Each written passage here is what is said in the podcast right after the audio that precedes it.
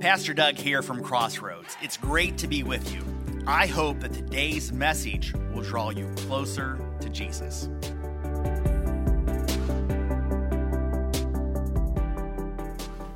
If you and I uh, were out for a cup of coffee and we were talking about this series on building character, one of the questions that I might want to ask you is, you know, what do you think it is in, in your life that could really hold you back?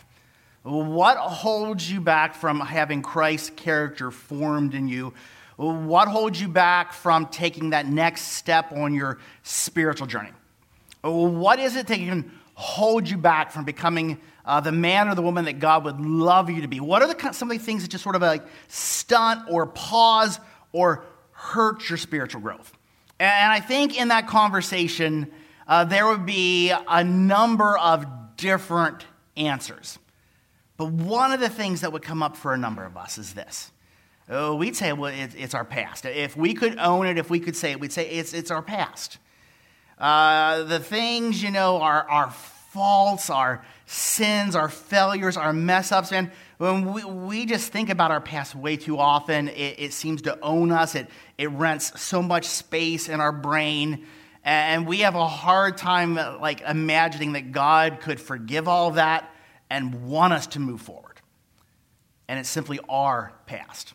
Not the circumstances that happen throughout your life, not what other people did to you.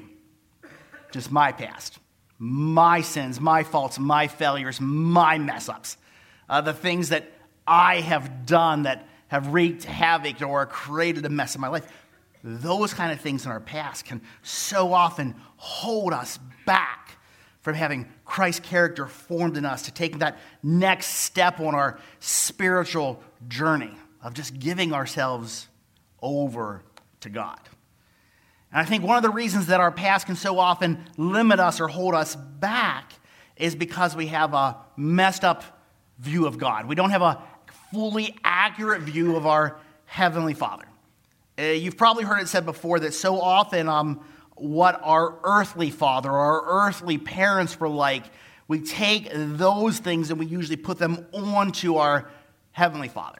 So if you had an earthly father who was absent, who was just not present, uh, it's easy to think about God as just like way out there. He's absent. Or if you had an earthly father who was an unloving father, it's so hard to really embrace and understand and engage with a loving God, a loving Heavenly Father. Maybe you had a father who just sort of kept you at a distance. He, he was in your life, but there was a certain level of depth you couldn't get to. There was a certain level of intimacy that just would never happen. And then you keep your Heavenly Father at a distance because you think that's where He wants to keep you. Maybe you had an earthly father who just couldn't forgive your mistakes, your sins, your mess ups, your faults. And well, then you put that onto God, and that creates its own mess of issues. Maybe you had an earthly father who didn't really care all that much about you. And then you think your heavenly father probably doesn't care all that much about you. But really, I'm talking today about how, how what about your parents? How, how did your parents react? How did your parents react when you just really blew it? When you just really messed up, you know, and all your faults and failures? How did your parents react? Because how your parents react is often how we think God would react. And I think it would be sort of a fun conversation for us to all share some of our childhood stories of where we really messed up. Uh, one of the ones that always comes to my mind, well, actually, both of my stories involve, like, you know, an RV and motorhome. But the one that I will always remember that I just can't forget about from my past, uh, we were uh, camping, we were in California. Uh, we were having some generator problems. I was trying to work on something up front, and my knee hit that air brake, and the motorhome coasted backwards into another motorhome. And you know, it was a mess, and the police came, and the police officer said it was the only time he had ever reported an incident where nobody was driving either vehicle. And I mean, it was just bad. And I, it could have been so much worse, but it was bad. And I really thought my dad would just disown me. Like I was going to lose my last name of Bender. I was going to be kicked out of the family. I just thought it was going to be horrible, horrible.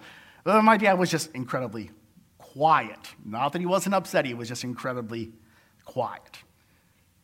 So, for you and I to really move forward and not let all that stuff from our past to hold us back from becoming who God really would love us to be, we need to have an accurate view of our Heavenly Father.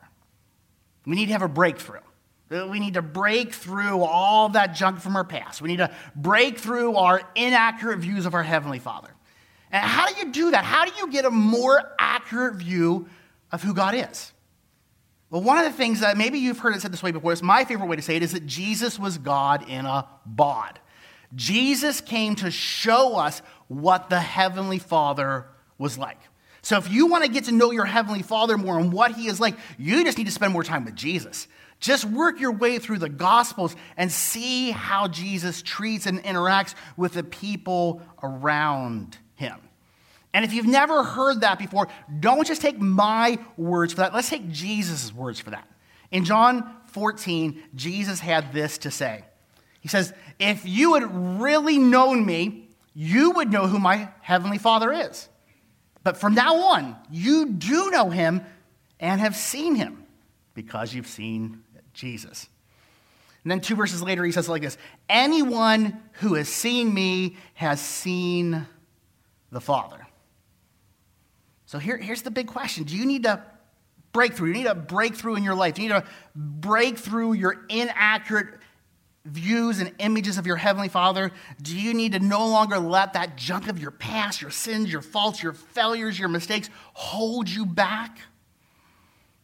Do you need to just allow Christ's character to be formed in you as you move forward in freedom and forgiveness and redemption? Well, here's what I want us to do today. I want us to take a case study.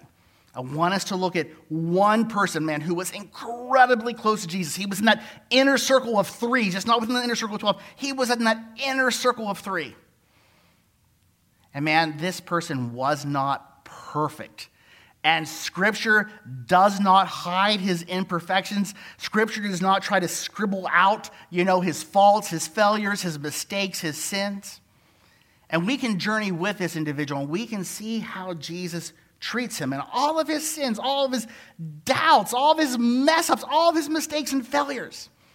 And as we see how Jesus interacts with this individual, we get a really clear view of how our Heavenly Father wants to interact with us and all the junk of our past and all the mistakes that we make in the present and even in our future. And the person we're going to be looking at today is Peter. I want to start off in the very beginning in Matthew chapter 4, the whole initial calling of Peter. And it reads like this One day, as Jesus was walking along the shore of the Sea of Galilee, he saw two brothers, uh, Simon, also called Peter, and Andrew, throwing a net into the water, for they fished for a living. And Jesus called out to them, Come, follow me, and I will show you how to fish for people. And they left their nets at once and followed him. And this is just an incredible story for some of us to hear. It just seems so simple, doesn't it? It seems too easy to just follow Jesus. And what we often mistake is we think it's a once and done. You know, Peter and Andrew, uh, the disciples, they made a one time decision to follow Jesus. And that's it. They never had to choose to follow Jesus again. But following Jesus is a day by day decision. And it is a choice because Jesus calls out to them, and it could have been, hey, mm, we like our life. Fishing's not that bad. We enjoy our families. Things are pretty routine. We're okay. Thanks, but no thanks. Other people said no to following Jesus. People today continue to say no to following Jesus. But they left it all and they followed him. And don't miss a, a theme that continues throughout Peter's life. It's often revolves around a boat and often fish and water. I want us to go on to the next passage in Luke chapter 5. And as we get to this passage, there's a little bit of a difference of how theologians view this. Some people say this is the exact same story from, told from a different angle, uh, but other people, a, a number of people say, no, no, no, this is separate. some time has already passed, whether it's days or weeks.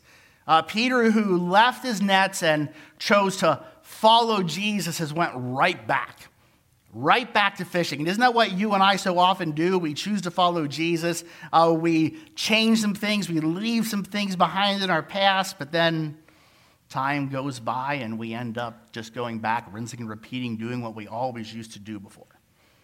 So here we have the story.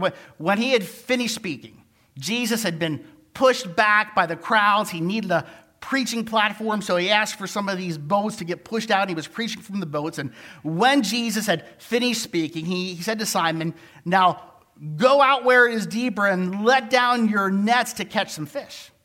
Master, Simon Peter replied, We worked hard all last night and didn't catch a thing.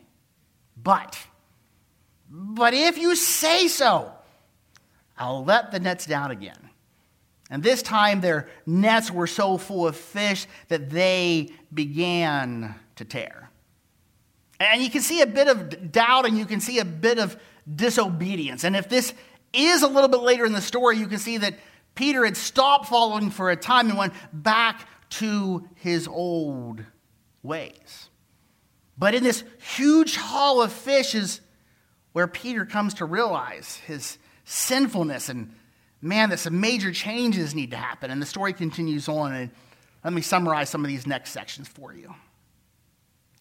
When Simon Peter realized what had happened, he fell to his knees before Jesus and said, Oh Lord, please leave me. I'm such a sinful man.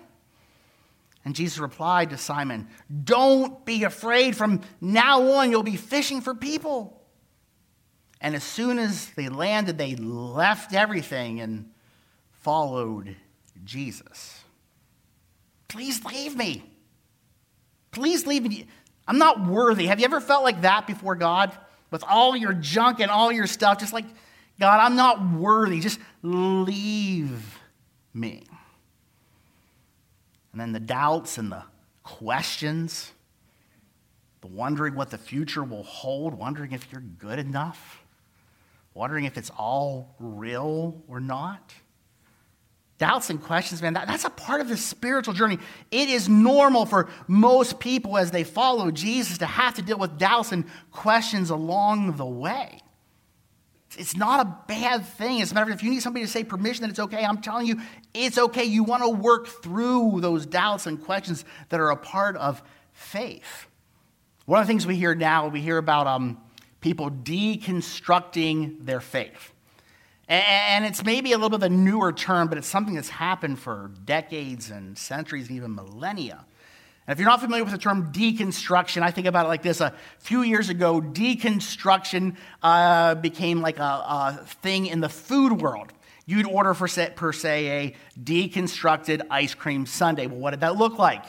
You had a dish of vanilla ice cream. You had a little jar of hot fudge. You had a little jar of peanuts, some cherries, some whipped cream, all separated out. That's all it is. That's what deconstruction is all about. And it can be very healthy to take your faith and to separate some things out and see what doesn't belong, what doesn't line up with Jesus, what doesn't line up with New Testament theology. But the key question, whether you're working through this or someone you love is working through this, the key question you always have to bring back to them is what are you going to do with Jesus? There's a lot of stuff you want to ask. There's a lot of things you want to figure out. But man, at the center is this. What do you think of Jesus? Is he, you've heard maybe this term before, is he a liar, a lunatic, or Lord? Where are you going to land with Jesus? Because, man, if you land like I have landed, that he is my Lord, he is the Son of God, then everything else will work itself out through time. But what we do with Jesus is central to what we believe. It's how we follow him day by day. It's how we make a choice to actively engage and follow him and not our own way or the way of the world. Life and all of its goodness, you and I can choose to follow Jesus. Life and all of its darkness and the bad times, we can choose to follow Jesus. When we're confronted with all of our faults, our failures, our sins, our, our mistakes, our shortcomings, we can choose to follow Jesus. And even when someone stops following for a time, there are always opportunities to follow again. And in Peter's doubt and Peter's questioning, perhaps even a gap in Peter's following, Jesus provides instruction and direction. Don't be afraid. Stop fishing for fish. Join me, and together we'll fish for people. And Peter follows. And Peter follows. And let's just fast forward for two years, one or two years, Peter continues to actively follow Jesus day by day. He, he's doing life with Jesus, ministry with Jesus. I mean, it's day in, day out time with Jesus. By this point in time, Peter has saw multiple miracles. A blind man have his sight back again. The daughter of a, one of the synagogue's religious leaders who was thought to be dead has come back to life. I mean, it goes on and on, all the great things that Peter has saw happening. And let's rejoin in Matthew chapter 14. Back out on a boat in the water. Jesus isn't with them at this time, there's a storm. And all of a sudden they look out and there is Jesus walking on the water. That's the situation. And Peter calls out to Jesus, Lord, if it is really you, tell me to come to you walking on the water. Yes, come, Jesus said. So Peter went over the side of the boat and walked on the water towards Jesus. But when he saw the strong wind and the waves, he was terrified. He began to sink. Save me, Lord, he shouted. Jesus immediately reached out and grabbed him. You have so little faith, Jesus said. Why do you doubt me? Now, I love this story. And you can look at this from two different perspectives, right? You can look at this story and you can say, Peter was the only one, like, uh, brazen enough to call Jesus out and to make a request. Hey, if it's really you, tell me to walk on water. And then Peter was the only one courageous enough to get out of a perfectly good boat and to try to walk on water. That's one way you can look at this story.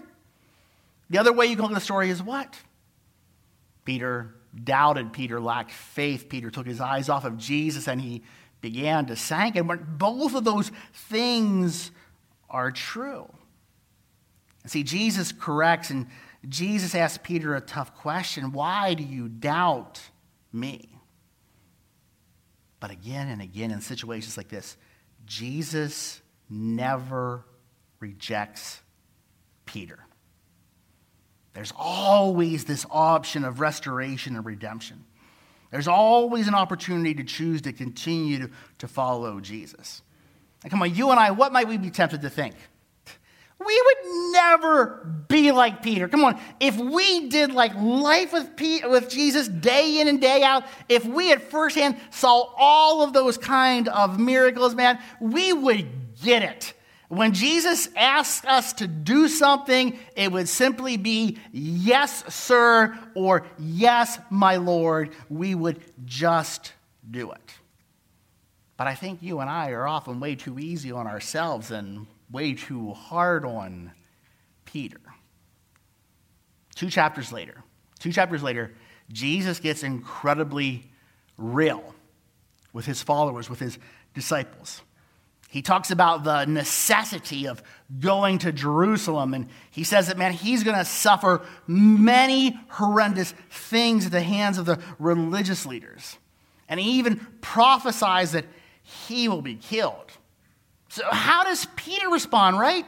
He's been there, done all the good stuff with Jesus, he saw the miracles. How does Peter respond to Jesus? Well, take a look at this. Then Peter said, Jesus, that sounds awful, but you are always right, so I'll do whatever you say. Let's go to Jerusalem and prepare for your execution. I'll be by your side the entire time. Let's do it. Jesus turned to Peter and said, Thank you, Peter. You're the man. Okay, that's all fake, right? That's not true. That's all fake. That isn't how Peter responds. That's how you and I think we would respond. We'd get it. We'd say, Sure, Jesus, whatever you say, we'll follow you. That's not what Peter does. Peter maybe can't bite or control his tongue. Peter can't hold back. Peter can't accept that this could be true, what Jesus is saying. So here's what Peter really says.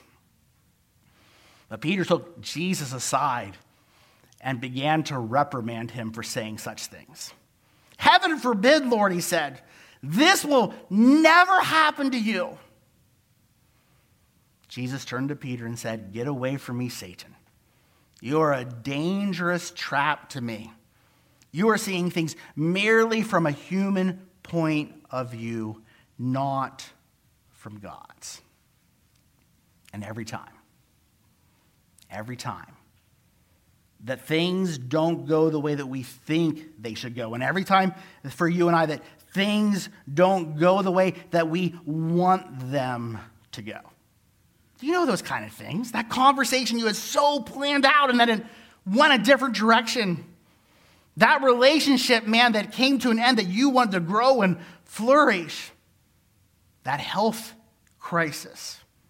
That financial endeavor.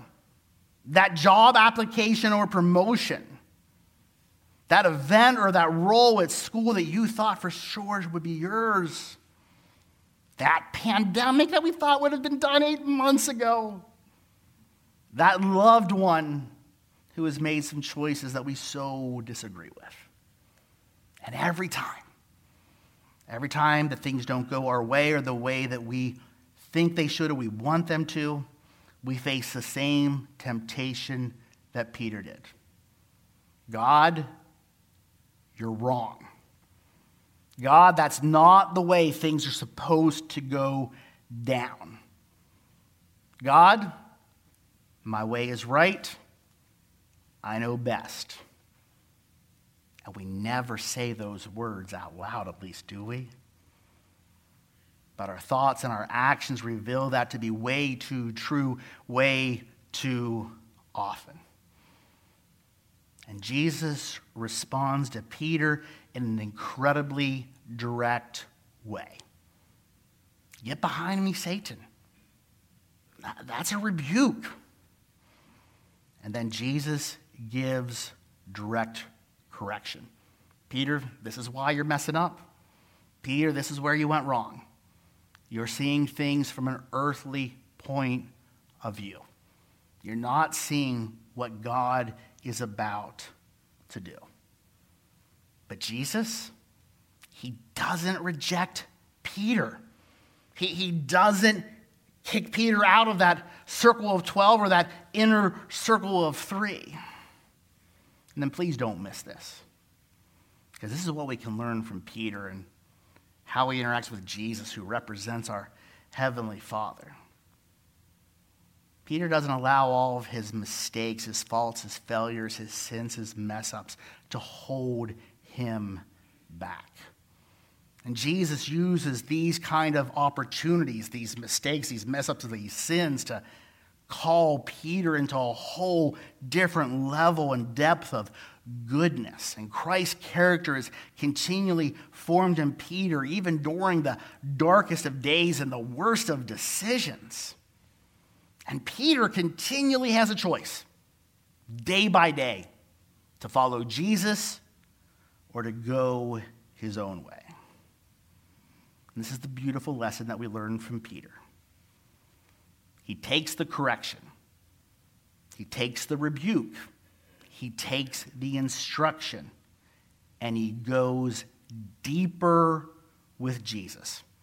Christ's character is formed in him as he chooses to follow Jesus day by day. And come on, we're just scratching the surface of Peter's mess ups, mistakes, faults, failures, and shortcomings, aren't we? There are the times where he's so misunderstood, he just did not or could not get what Jesus was teaching, and Jesus had to reteach it again and again and again and explain it out. There's a time there, Peter was one of the ones that tried to keep the babies and the children from Jesus, thinking that they would be a distraction. Peter was one of the guys who had that conversation. Hey, Jesus, come on, tell us the truth. Which one of us is the greatest? Come on, come on, come on. Let, let us know. Which one of us is the greatest, Jesus? Peter's the one who, when Jesus kneeled before Peter to wash his feet, Peter said, No, Lord, never. When Peter was told to stay awake and pray, he falls asleep. Whenever the religious leaders and the guards come to arrest Jesus, it's Peter who acts out with his sword and he cuts off the ear of one of the arresting party. And the list goes on, doesn't and Scripture doesn't hide any of this stuff because Peter doesn't have to be afraid or shame or guilty about his past because he knows his heavenly Father, because he knows Jesus. There's one on this list that you know you know that I'm missing. He had just want to shout it out the, on the list of Peter's greatest mistakes, faults, and failures. It's one that sticks out more in our minds and more in history. And let's go to Luke chapter 22. Jesus has been arrested.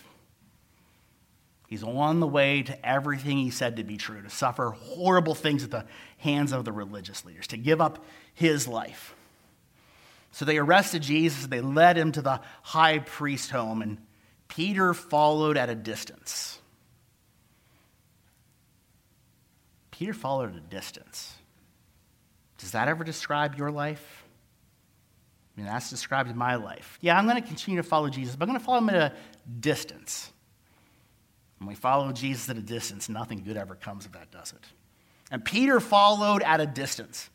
The guards lit a fire in the middle of the courtyard and sat around it, and Peter joined them there. A servant girl noticed him in the firelight and began staring at him. Finally, she said, This, you, this man was one of Jesus' followers.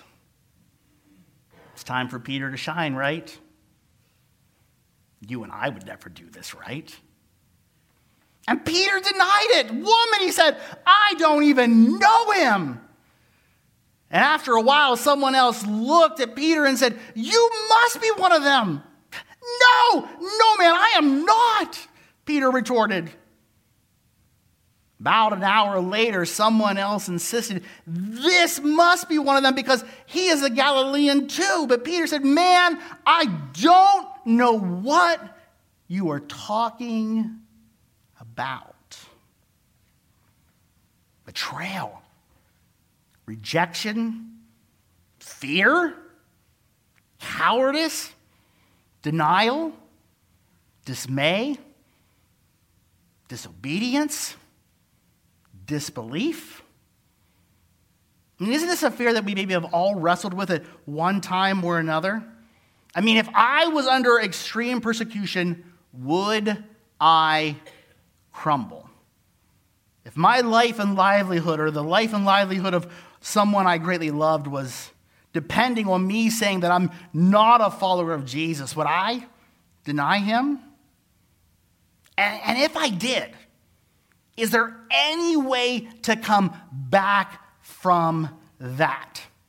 Can you come back from that level of betrayal? Can that ever be redeemed?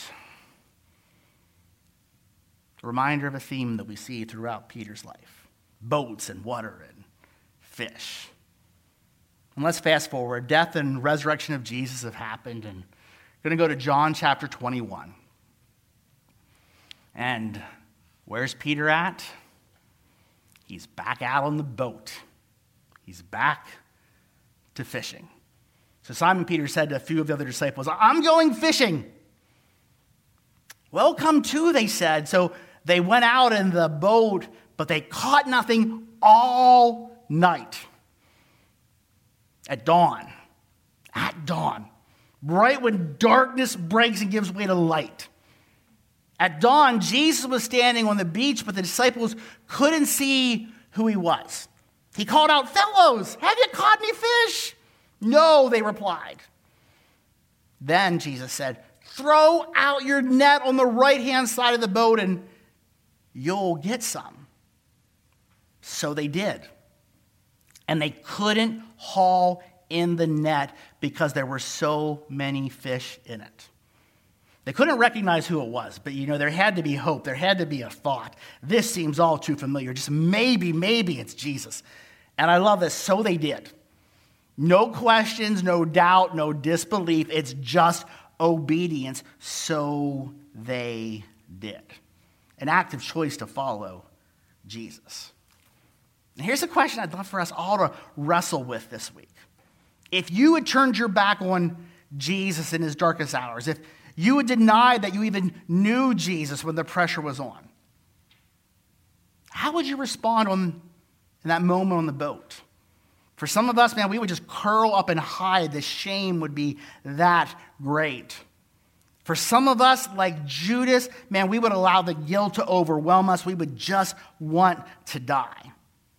But Peter knew what his heavenly father was like because he knew what Jesus was like.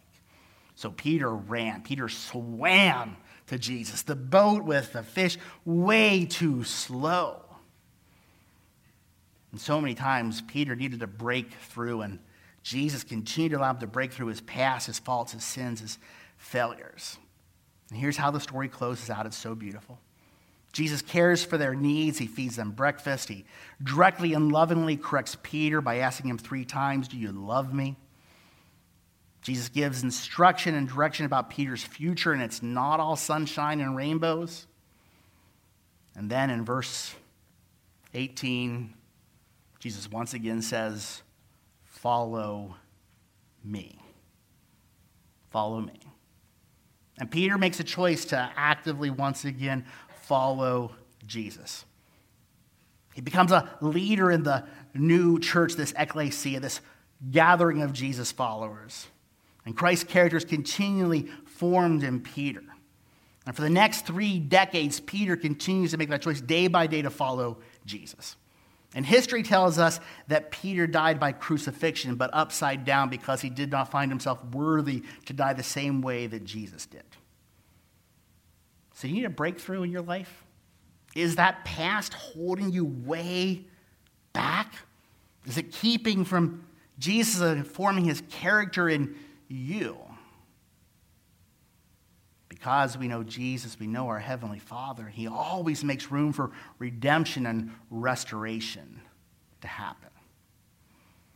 So we close, I want to give a sort of a joint confession for all of us, whether you're online or in person on your connection card. It, it reads like this It says, like Peter, I've made mistakes, I have my shortcomings, and have sinned. But like Peter, I accept Jesus' instruction, correction, and discipline. I acknowledge that, like Peter, Jesus never rejects me. Jesus calls me into deeper goodness. It's a truth for all of us, but man, it's a healthy confession to make. Maybe for you, you've been on the outside looking in, and today's a day that you just say, you know what? Jesus asked me to follow, and I'm ready to follow. You check that box. I'd love to follow up with you, resource you. I'd love to celebrate that act of decision to follow Jesus. Let's pray. Father, I thank you that you are a good, loving, gracious, holy, forgiving, heavenly Father. That Jesus represented you and showed us the way to you and what you are like. That man, when we make mistakes, when we mess up, when we sin, our faults and our failures, all that kind of stuff, you don't hold that against us. You continually make a way for redemption and restoration. You lovingly correct and rebuke and discipline and direct, but you never reject. You always have that heart for restoration. So, for those of us that have allowed our past to hold us back, to limit our future, may we experience a breakthrough today. May we break through our faults and our failures, our sins and our shortcomings. And may we make an active choice to follow you, Jesus, day by day. May your character be formed in us. Have your way. Have your way in us. We pray this and commit this in Jesus' name. Amen. Thanks again for listening. Any step you take towards Jesus is a step in the right direction. You can find out more about us at crbic.org. That's crbic.org.